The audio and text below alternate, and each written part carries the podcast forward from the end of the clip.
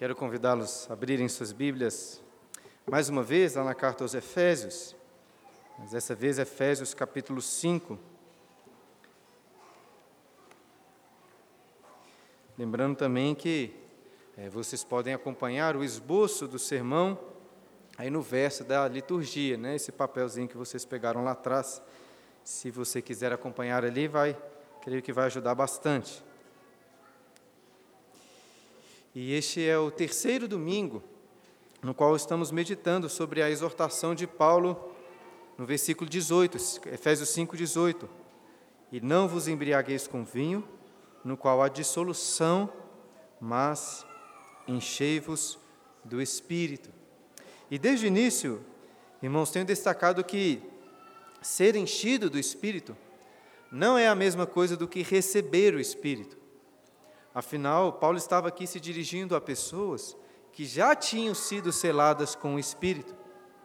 É claro que só o recebimento, só essa realidade, o recebimento, ter recebido o Espírito eterno de Deus, cheio de glória, de alegria, só isso já é uma realidade tão maravilhosa que, que nós nem conseguimos compreender e provar completamente.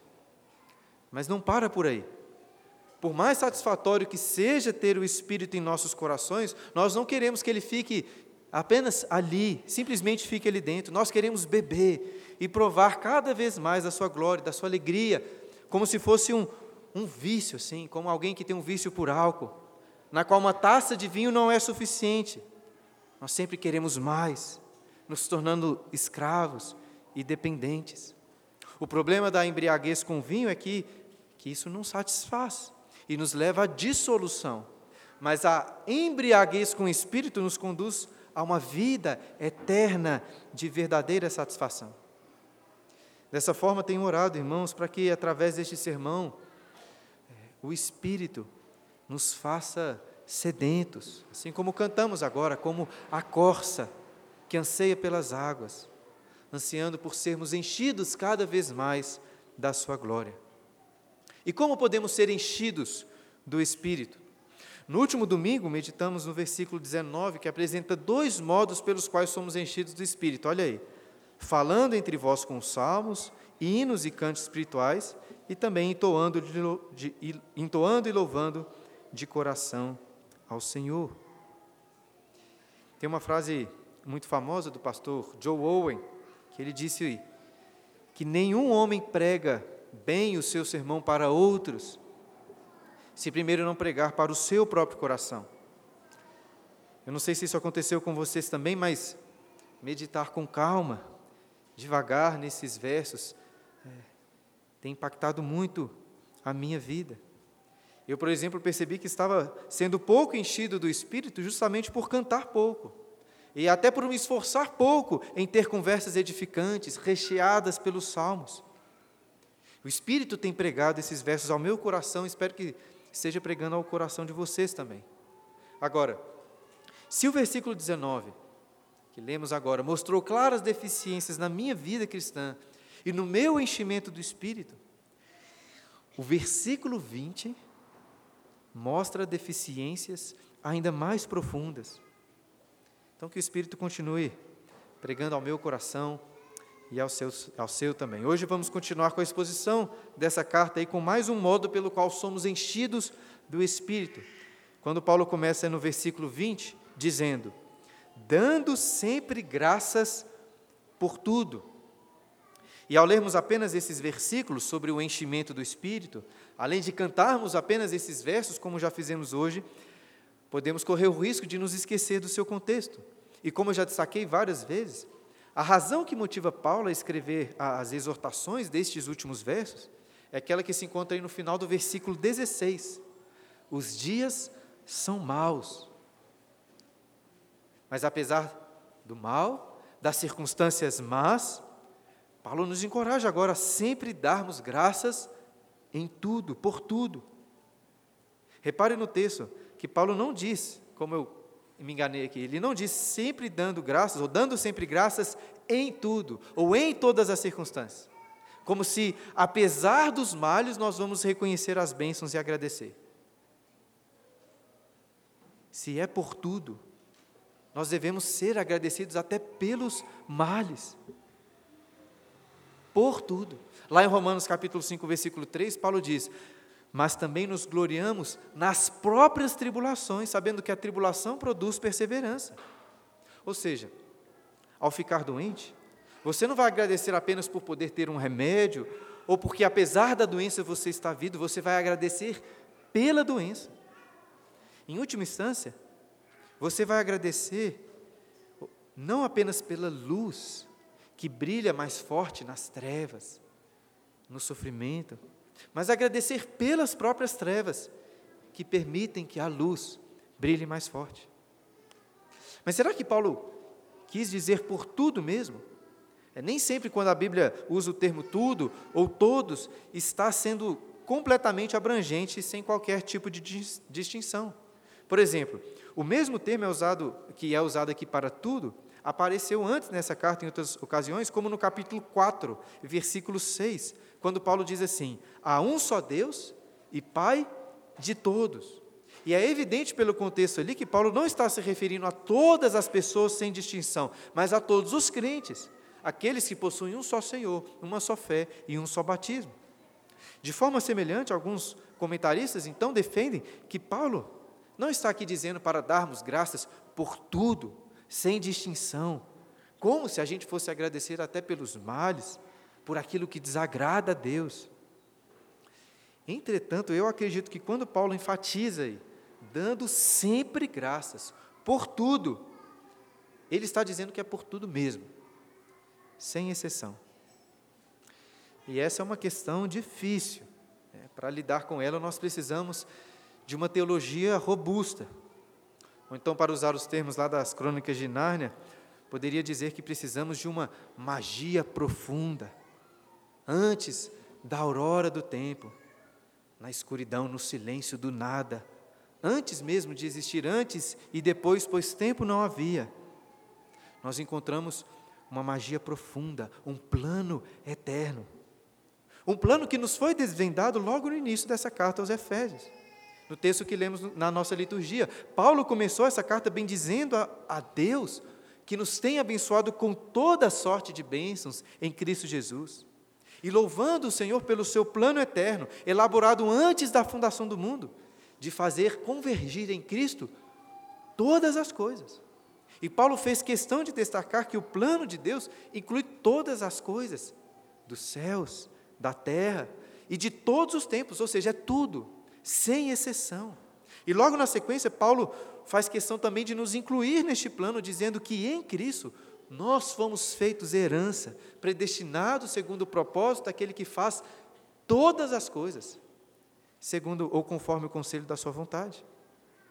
Portanto, como todas as coisas fazem parte desse propósito eterno, antes da fundação do mundo, eu creio que Paulo está nos encorajando a agradecer por todas as coisas mesmos, pelo bom, pelo mal e pelo feio. Deixe-me fazer um paralelo aqui que talvez possa explicar melhor.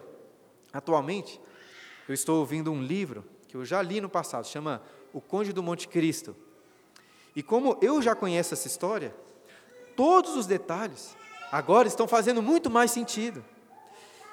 E eu gosto tanto desse livro que eu poderia dizer que eu agradeço ao autor por cada passagem, por cada linha, até pelas mais tristes, porque tudo está cooperando para uma história maravilhosa. Agora entenda uma coisa: Deus é o autor de toda a nossa história, de tudo. Nós ainda não lemos todo o livro da história deste mundo, mas pela fé podemos agradecer por cada linha, cada evento, cada detalhe que Deus escreveu. Quanto mais nos enchermos do Espírito, mais os nossos olhos serão abertos para perceber o plano de Deus de fazer convergir todas as coisas em Cristo e fazer com que tudo coopere para o nosso bem, o bem daqueles que o amam. Ainda assim, se devemos agradecer por tudo, fica a pergunta: como podemos agradecer pelos dias maus? Será que nós não podemos ficar angustiados, tristes com as adversidades? E mais, não deveríamos odiar o mal, e o pecado? Sim, devemos fazer isso. Podemos nos entristecer e devemos detestar tudo aquilo que desagrada a Deus. Entretanto, nem a tristeza, nem mesmo o ódio são completamente incompatíveis com a gratidão. Tente pensar aí, a nossa, a nossa personalidade é marcada por múltiplos sentimentos ao mesmo tempo. Um exemplo simples: um, um pai pode se sentir muito feliz e agradecido pelo seu filho, que, por exemplo, conseguiu um bom emprego, mas ao mesmo tempo ele está triste porque esse emprego lá é em outra cidade e ele vai se mudar. Lá em 2 Coríntios, quando Paulo estava descrevendo o seu ministério, tem uma hora que ele disse assim: entristecidos, mas sempre alegres. Então perceba como que uma coisa não anula a outra. E até mesmo os males e os pecados que nós devemos lutar contra, odiar, são em alguma medida motivo para darmos graças a Deus. Agora, é claro que não vamos agradecer a Deus pelo desemprego, pela doença, pelos pecados, da mesma forma que vamos agradecer pela saúde, pela prosperidade, pela santidade. Como muito bem colocado pelo pastor John Piper, existem diferentes tipos de gratidão. Né? Tem uma gratidão que fará com que você saia pulando, dançando de alegria. E tem uma gratidão que se manifesta sob lágrimas de dor. Além disso, vale destacar que não vamos agradecer pelo mal em si, ou pelo pecado em si, como se fossem bons. Né? O profeta Isaías alertou lá em Isaías capítulo 5, versículo 20: Ai dos que chamam mal bem, ou ao, e ao bem mal, que fazem da escuridade luz e da luz escuridade, põem o amargo por doce e o doce por amargo.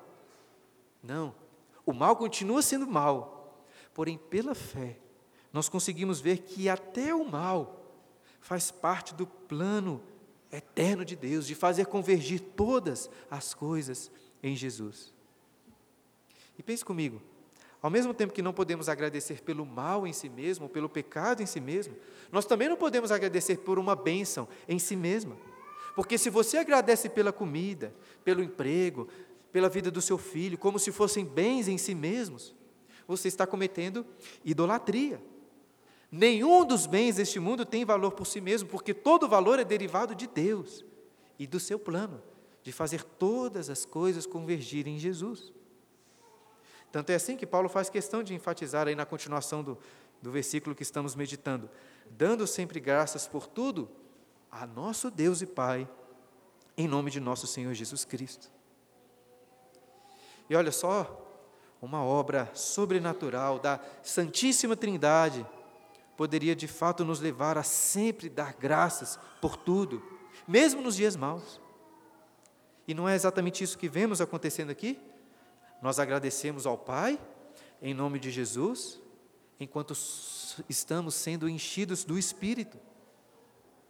E é só a Santíssima Trindade que pode satisfazer o vazio da nossa alma. Veja, nós costumamos reclamar tanto das coisas, murmurar, porque o pecado deixou um vazio infinito no nosso coração, que nunca se satisfaz. Em última instância, é por isso que nós somos tão ingratos. Tente imaginar é que o, o gênio da lâmpada oferecesse hoje tudo o que você quisesse no mundo, tudo, dinheiro, família, amigos, o que for. Será que se você recebesse tudo o que sempre quis e sonhou, você iria parar de reclamar? Eu duvido. É, nas palavras lá do Blaise Pascal, dentro de nós existe um buraco do tamanho de Deus. A gente pode tentar preencher com tantas outras coisas, mas nada vai satisfazer. Porém, à medida em que somos enchidos pelo Espírito, que é infinito em alegria, em beleza, aí sim esse vazio é preenchido. E aí sim agradecemos ao Pai, em nome do Filho, pois nos sentimos agradecidos sempre por tudo. E como disse no último sermão, este é um ciclo virtuoso, né? Passe a agradecer por tudo, sempre, que você vai sentir o Espírito lhe enchendo com, com muito poder, alegria. E quanto mais você for enchido, mais você vai se sentir agradecido por tudo. Mas, irmãos, esse tudo isso que nós estamos dizendo aqui, for verdade mesmo, como isso vai impactar a minha e a sua vida? Nas últimas semanas eu conversei com várias pessoas aqui da igreja, em visitas, em encontros, sobre meditação. E lembro de ter compartilhado com vários uma pergunta que aprendi já há bastante tempo na hora da para fazer na hora da meditação com o pastor Tim Keller, que é a seguinte pergunta: E se isso que eu estou lendo na Bíblia for verdade mesmo? Ah, pastor, mas é claro que isso é verdade, né? É a, é a palavra de Deus. Eu sei.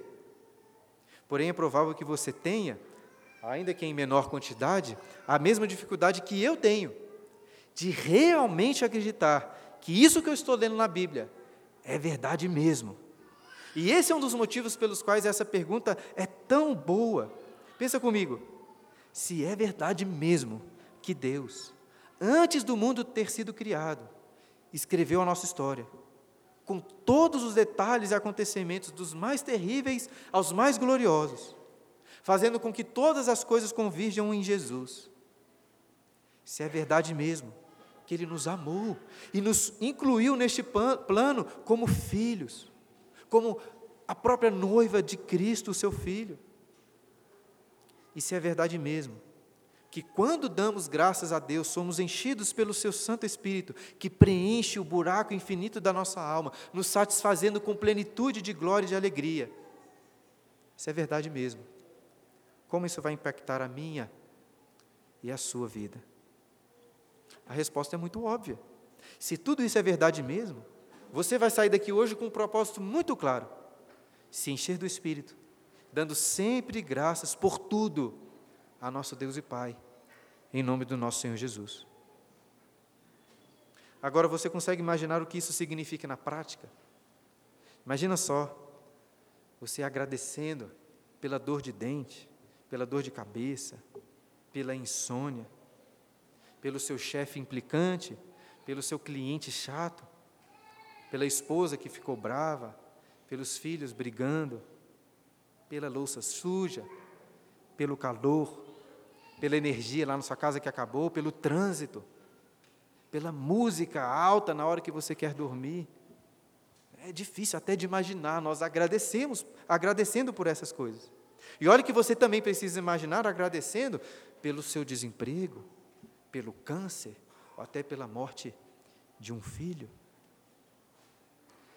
E assim alguém poderia dizer que só um bêbado embriagado, fora de si, seria capaz de, nessas circunstâncias, agradecer sempre por tudo. Mas o crente que está se enchendo do Espírito é o crente que agradece sempre por tudo.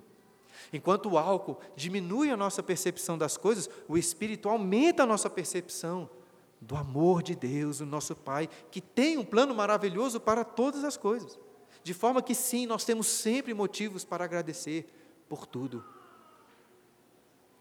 Falar é fácil, né? Mas como é difícil aplicar essa realidade no nosso dia a dia. No início do sermão, comentei que eh, se o versículo 19 anterior mostrou claras deficiências na minha vida cristã, no meu enchimento do Espírito, esse versículo 20 revelou deficiências ainda mais profundas. Para mim, está sendo relativamente fácil me envolver mais com a música, cantando de coração ao Senhor, e não está sendo muito difícil o esforço por conversas mais edificantes, recheadas por salmos, hinos e cânticos espirituais. Creio que Deus está já usando estes meios para me encher do espírito. Mas agradecer sempre por tudo. Eu sei que eu preciso agradecer mais a Deus pelas bênçãos que Ele me tem concedido. Mas Paulo não diz dando sempre graças por todas as bênçãos e sim dando sempre graças por tudo. E isso é muito difícil. Com certeza você consegue imaginar isso, e aí como que isso vai ser difícil na sua vida, nessa próxima semana que seja.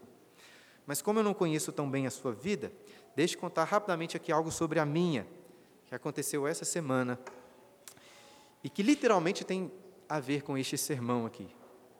Porque antes de começar a escrever este sermão, é, era quinta-feira de manhã, eu estava confiante de que não teria tantas dificuldades assim, porque eu já tinha estudado bastante, E já tinha juntado, preparado ali várias coisas legais, pelo menos na minha opinião, né, para falar sobre gratidão.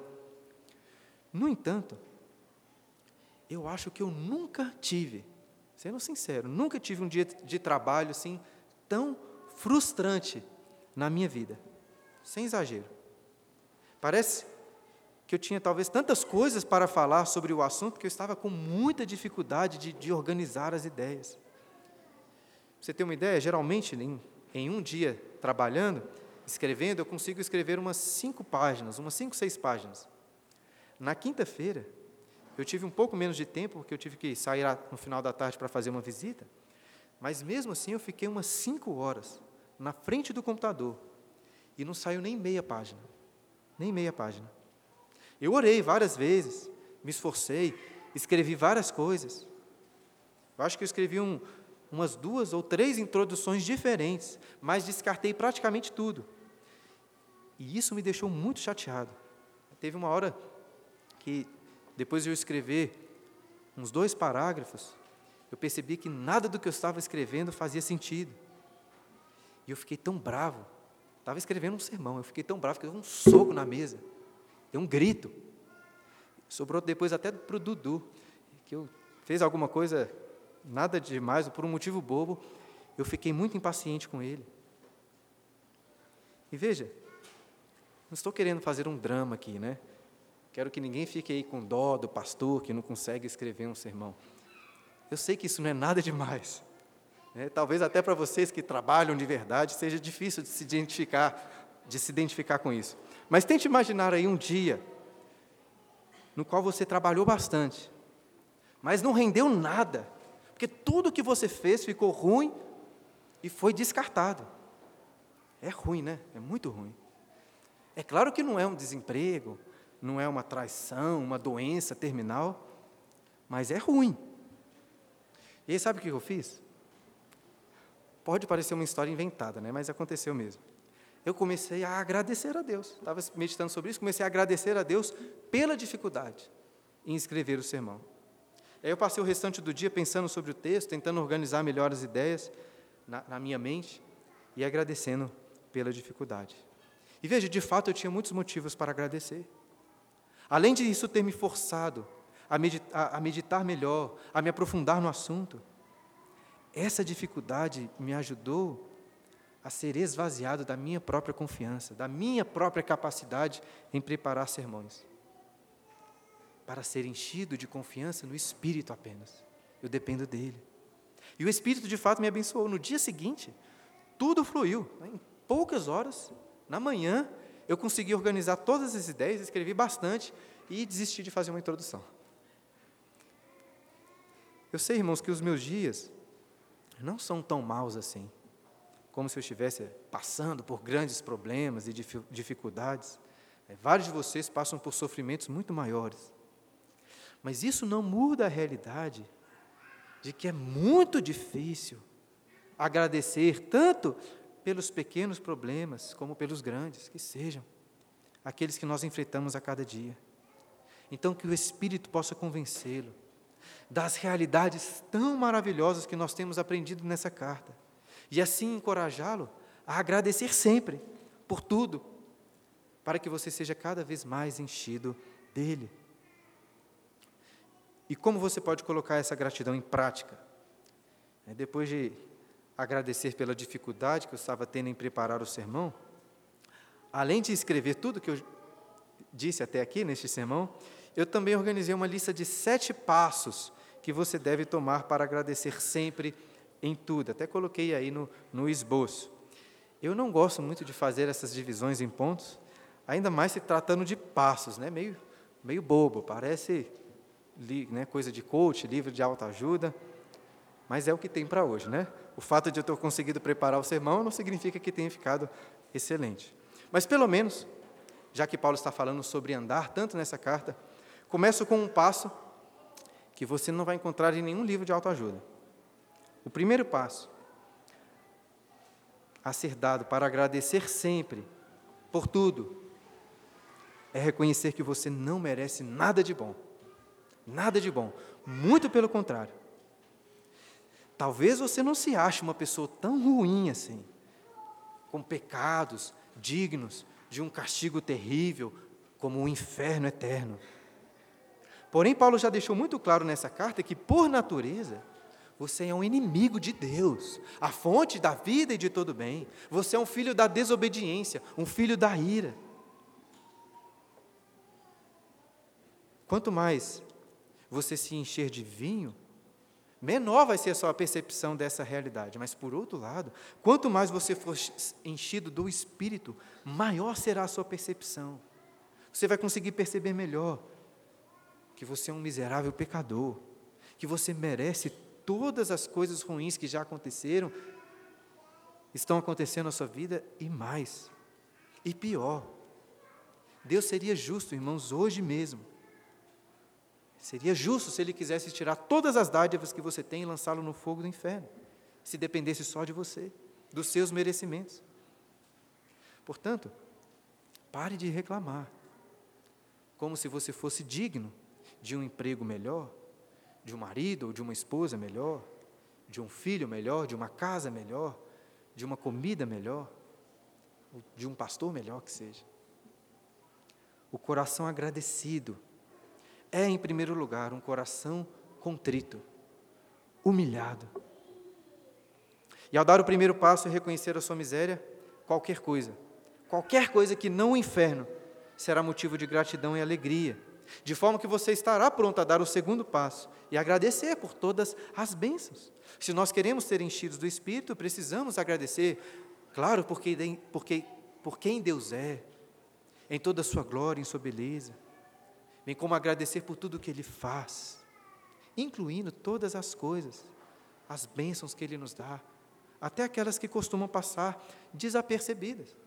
Então agradeça lá pela sua cama, pelo seu travesseiro, pelo chuveiro, pelo seu intestino que está funcionando bem, por você não estar doente, pela água que você toma, pela comida, pelo paladar, paladar que nos permite provar tantos sabores pela sua família, pelo seu trabalho, por tudo.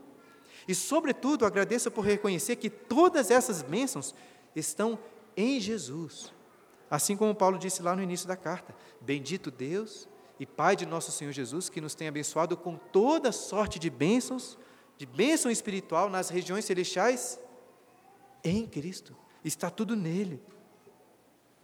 Você merecia o castigo eterno, mas Deus, em Cristo, o amou antes da fundação do mundo. E diante dessa realidade tão maravilhosa, que você seja enchido do Espírito, dando sempre graças por tudo a nosso Deus e Pai, em nome de nosso Senhor Jesus Cristo. E agradeça cantando também. Este é o terceiro passo. Junte aí o versículo 19 e o versículo 20 e faça um combo de enchimento do Espírito. Ao agradecer a Deus com salmos, com hinos, como que os, os que nós já cantamos aqui. Se você quer entrar na presença de Deus, onde há plenitude de alegria, delícias perpetuamente, lembre-se lá do Salmo de número 100, versículo 4, que lemos logo na introdução do culto. Entrai por suas portas com ações de graças, e nos seus átrios com hinos de louvor, rendei-lhe graças e bendizei-lhe o nome. Parece mais fácil agradecer e cantar quando estamos desfrutando das bênçãos de Deus. Mas e quando os dias forem maus? Maus mesmo. O que fazer? Agradeça pelas coisas ruins. Este é o quarto passo. Agradeça pelo bom, mas agradeça também pelo mal e pelo feio. Sofrimentos não são bonitos, mas eles são úteis eles são dignos da nossa gratidão. O pastor Matthew Henry conta em seu diário sobre dia, um dia em que ele foi assaltado. E depois de ser assaltado, ele escreveu a seguinte oração: Que eu seja grato, primeiro, porque nunca fui roubado antes. Segundo, porque, embora tenham levado minha bolsa, não levaram a minha vida. Terceiro, porque, embora tenham levado tudo que eu tinha, não era muito. Quarto, porque fui eu quem foi roubado, não eu quem roubou. Se você é como eu, É certo que você precisa agradecer, aprender a agradecer mais pelas bênçãos que você tem recebido. Mas não espere ter um coração cheio de gratidão pelas coisas boas, para só então a começar a agradecer pelas coisas ruins também. É, apesar deste ser aí o quarto passo, lembre-se que, que apenas três passos ou quatro não vão te levar muito longe. Talvez seja melhor pensar nessa lista como, como uma caminhada, né, na qual você precisa, de forma constante e repetida, dar cada um destes sete passos e vários outros que nós poderíamos pensar também.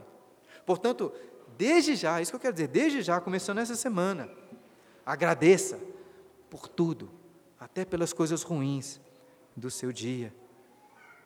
Ah, pastor, mas você não entende. O meu trabalho é muito difícil.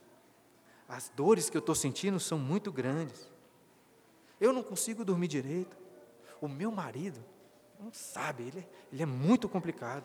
A minha esposa vive reclamando, os meus filhos vivem brigando. O meu carro estragou, que eu comprei outro dia. O banheiro lá da casa nem funciona mais. É, são muitos aborrecimentos. Não importa, não importa. Deus te ama. E é muito fácil para Deus, como seu Pai, resolver todos, todos esses problemas, todos os seus problemas. Já pensou nisso? É muito fácil para Deus resolver todos os problemas que você está passando. Um estalar de Deus, Ele podia resolver tudo.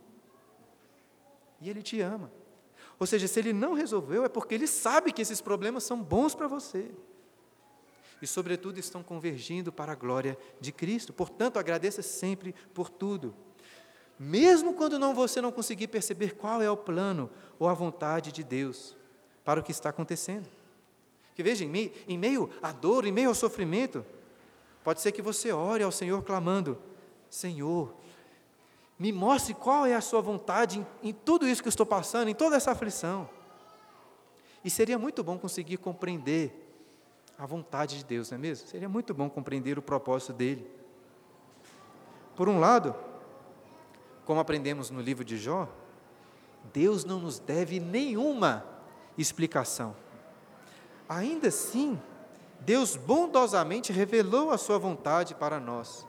Lá naquele texto de 1 Tessalonicenses 5,18 que lemos durante a liturgia. O que nós devemos fazer diante dos sofrimentos? Qual é a vontade de Deus? A Bíblia diz assim: em tudo dai graças. Em tudo dai graças, porque esta é a vontade de Deus. Quer saber a vontade de Deus? É essa. Em tudo dai graças, porque esta é a vontade de Deus em Cristo Jesus para convosco. E Paulo é tão incisivo nessa gratidão que ele diz em uma outra carta que nós devemos, olha só, agradecer até pelos políticos que nos governam. É, sabia disso? Escute atenção, com atenção que Paulo disse lá para Timóteo, 1 Timóteo 2,12. Antes de tudo, pois, Exorte, exorto que se use a prática de súplicas, orações, intercessões, ações de graças em favor de todos os homens, em favor dos reis e de todos os que se acham investidos de autoridade. Você pode chorar também, né? faz parte. Mas imagine só você orando assim: Senhor, muito obrigado pelo presidente Lula, muito obrigado. Pelo menos pode ser encorajado imaginando a oração de Paulo, né? Senhor, obrigado pelo imperador Nero, que está perseguindo aí os cristãos. Difícil, né? Mas e aí? E se você não se sentir agradecido?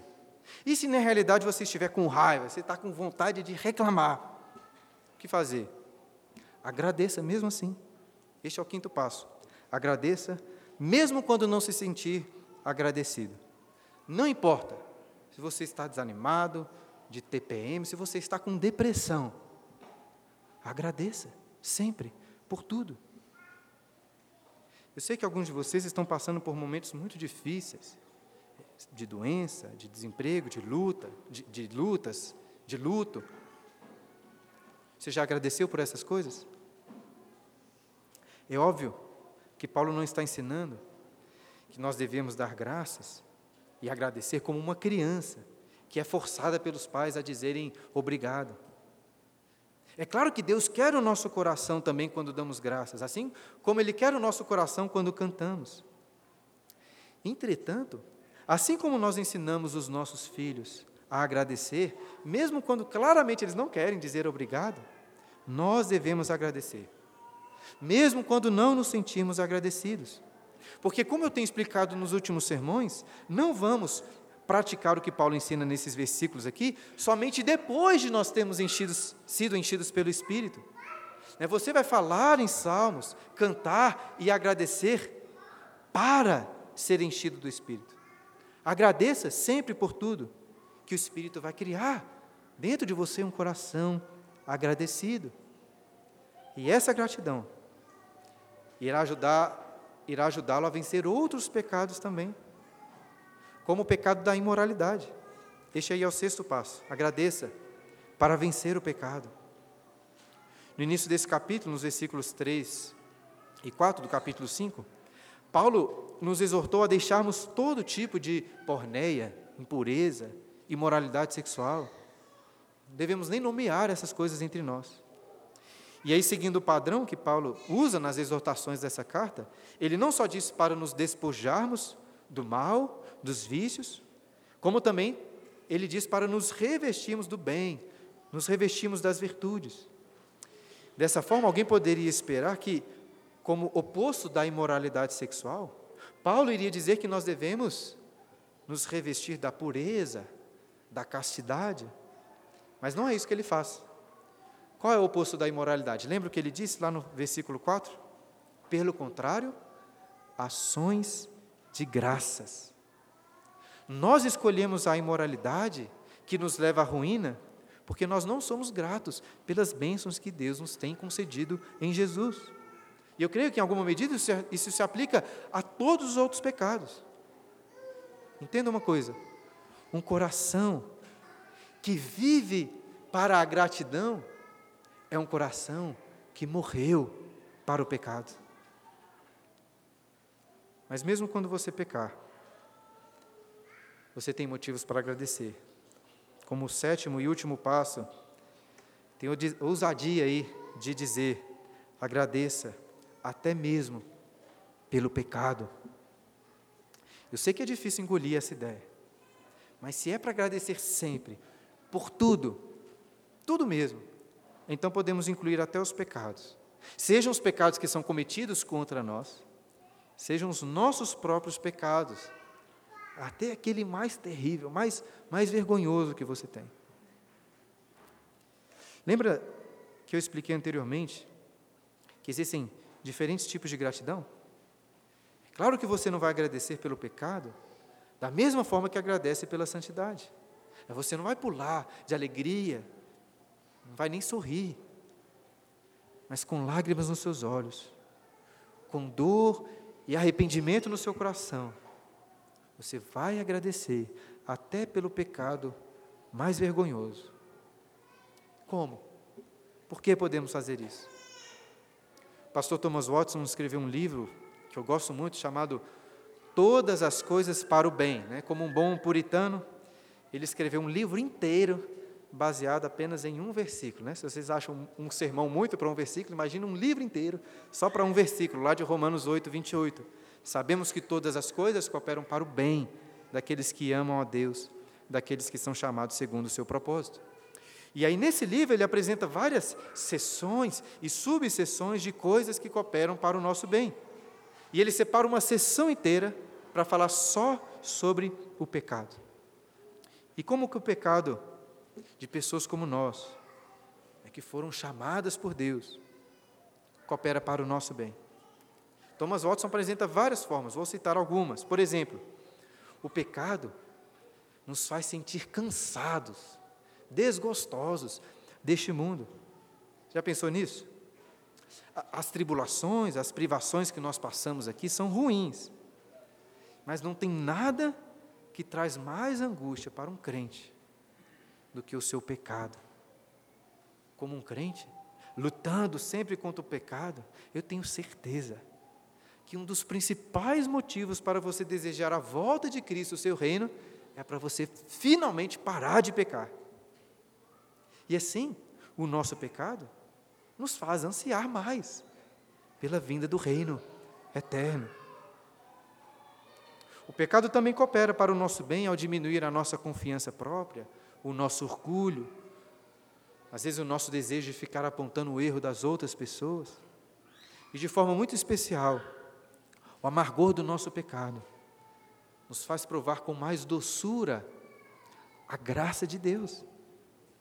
Eu creio que Paulo também tinha isso em mente quando ele disse lá em Romanos 5, versículo 20: onde abundou o pecado, superabundou a graça. Talvez não tenha nada, nada que nos faça sentir mais gratidão por Cristo do que o quê? Do que o nosso pecado. No entanto, claro, não vai achar que a gratidão pelo pecado é motivo para você continuar pecando. É o que Paulo diz lá na sequência de Romanos. Que diremos, pois? Permaneceremos no pecado para que a graça seja mais abundante? De modo nenhum, Paulo diz. Como viveremos ainda no pecado nós, os que morremos para ele? E vale também ressaltar a advertência lá do pastor Thomas Watson, no final da sessão sobre pecado, que diz: Para você que é piedoso, eu sei que você não vai tirar uma conclusão errada disso, nem de amenizar o pecado, nem de ser atrevido com o pecado. E se você fizer isso, Deus irá te cobrar caro.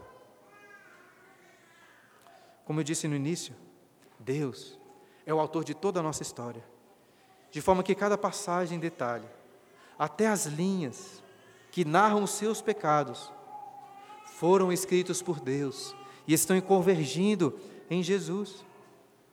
Mas nessa história, nessa história que Deus está contando que Ele escreveu, quem de nós quer ser o personagem mau? Quem de nós quer ser o vilão, o vaso de desonra criado para a, para a manifestação da ira de Deus? Quem de nós? Eu não quero. Creio que vocês também não. Por isso, minha intenção não é claro, encorajá-los a pecar mais para que a graça seja mais abundante, não. Porém, quando pecarem, quando pecarem, chorem, se arrependam, confiem em Cristo e agradeça pelas bênçãos advindas do seu pecado. E se você ainda tem dificuldade de entender ou até de acreditar que nós nos enchemos do Espírito ao agradecermos até pelo pecado, Pense comigo em uma coisa. Qual é o seu maior motivo de gratidão? Pelo que você, em toda a história humana, é mais agradecido? Não é pela cruz? E o que Cristo fez ali? Todos os domingos, todos os dias, com fé e arrependimento, nós cantamos e nós agradecemos pela pior coisa que já aconteceu, pelo pecado mais tenebroso, e um pecado de qual todos nós aqui também somos culpados, porque Jesus morreu ali na cruz pelos nossos pecados. Essa semana, no culto doméstico na nossa família, começamos a ler eh, os textos ali no Evangelho de Lucas, que ficaram conhecidos como a Via Crucis, né, o caminho para a cruz. É uma narrativa terrível, é muito triste. Mas a gente não fica torcendo para Jesus não ir para a cruz. É motivo de gratidão. Nessa história que Deus é o autor, nenhum mal foi tão terrível, nenhum pecado tão odioso, nenhum capítulo tão escuro, tão tenebroso, quando cuspiram, humilharam, torturaram e mataram o autor da vida, o Filho de Deus. Porém, quando as trevas foram mais densas, a luz brilhou ainda mais forte, como nunca havia brilhado antes. E assim podemos agradecer não só pela luz que brilha, nas, que brilha mais forte nas trevas, mas pelas trevas que permitem que a luz brilhe mais forte. E quer saber de uma coisa? E Jesus também agradeceu. Antes de seguir a via crucis, o caminho para a cruz, Jesus celebrou a Páscoa com os seus discípulos. E vários cordeiros foram sacrificados em Jerusalém, mas nessa Páscoa, Jesus seria, seria o verdadeiro cordeiro. E mesmo assim, sabendo disso, com o coração pesado, antecipando todo o horror que iria sofrer, Jesus fez o quê? Ele deu graças. Lembra disso? O evangelista Lucas narra da seguinte forma: E tomando um pão, tendo dado graças, o partiu e lhes deu, dizendo: Este é meu, este é meu corpo, oferecido por vós. Você já deve ter ouvido que um dos nomes que nós damos para a ceia do Senhor é Eucaristia. Quem sabe o que significa Eucaristia? Significa ação de graças. Eucaristel é o termo grego que Lucas usa quando escreve que Jesus, tendo dado graças. Então, se Jesus agradeceu pelo seu corpo que seria entregue naquela cruz, se ele agradeceu pela cruz, se nós agradecemos pela cruz, qual dificuldade de agradecer? Pela dificuldade que você enfrentou essa semana, pela dificuldade que você vai enfrentar na próxima. Deus te ama muito. É muito fácil para Ele resolver todos os seus problemas com um estalar de dedos. Mas qual é o peso desses problemas aí diante da cruz? De forma última, Deus já resolveu o único problema que você realmente possui. Ele já resolveu. E não foi fácil. Não foi fácil. Você merecia o castigo eterno, mas Deus o amou antes da fundação do mundo. E não poupou nem o seu próprio filho, antes o entregou para nos salvar e para nos dar todas as coisas. Se você e eu, que somos pais maus, amamos os nossos filhos, nós nos esforçamos por dar a eles coisas boas, quanto mais Deus, que é um Pai perfeito, e o abraça com um terno amor, concedendo todas as bênçãos em Jesus. E se tudo isso for verdade mesmo? Seguindo a orientação do pastor do Joe Owen, tenho pregado pelo poder do Espírito este sermão ao meu coração. Espero que seja pregando aos seus corações também. Apesar das minhas dificuldades de preparar esse sermão, você pode até agradecer por este sermão também, ainda que não tenha ficado tão bom assim. Tenho orado para que o Espírito use essa pregação para nos deixar sedentos como a corça que anseia pelas águas, ansiando por sermos enchidos cada vez mais da Sua glória, da Sua alegria. Existe dentro de nós um buraco do tamanho de Deus. Nós tentamos preencher com tantas coisas, mas nada pode satisfazer. Porém, à medida em que somos enchidos pelo Espírito infinito, de beleza e alegria, esse vazio é preenchido. E aí sim nós nos sentimos agradecidos, satisfeitos sempre por tudo. E quanto mais você for enchido, mais você vai se sentir agradecido por tudo. Amém.